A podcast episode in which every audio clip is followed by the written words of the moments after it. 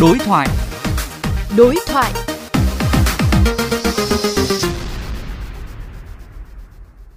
Thưa quý vị, lực lượng tinh nhuệ nhất ngành y tế đã được chi viện cho Đà Nẵng nhằm nhanh chóng nâng cao năng lực thu dung, điều trị các bệnh nhân COVID-19 nặng tại đây, góp phần kiểm soát sự lây lan của dịch bệnh.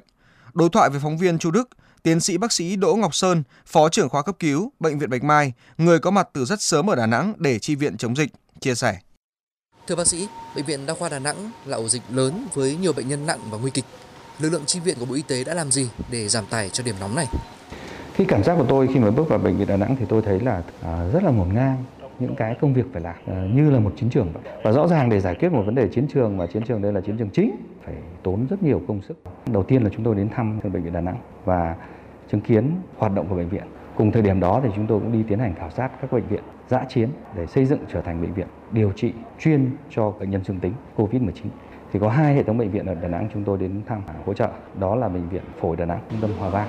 Hai bệnh viện này cần phải nâng cấp một cách toàn diện.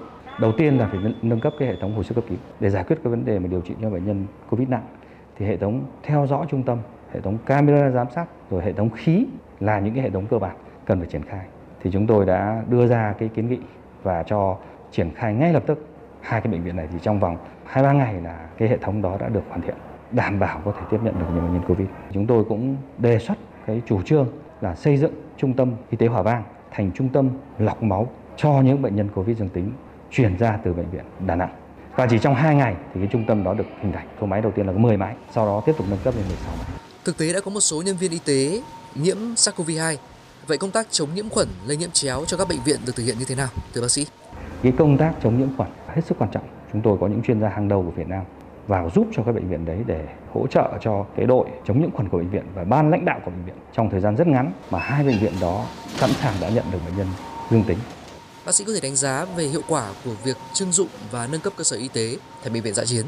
Mà như chúng ta đã thấy bệnh viện trung tâm y tế Hòa Vang đã nhận tới làm 90 bệnh nhân dương tính rồi À, bệnh viện phổi cũng nhận đến 6 7 chục bệnh nhân dương tính. Đấy là một con số rất là lớn để cho chúng ta thấy được cái hiệu quả cái việc triển khai hệ thống đó.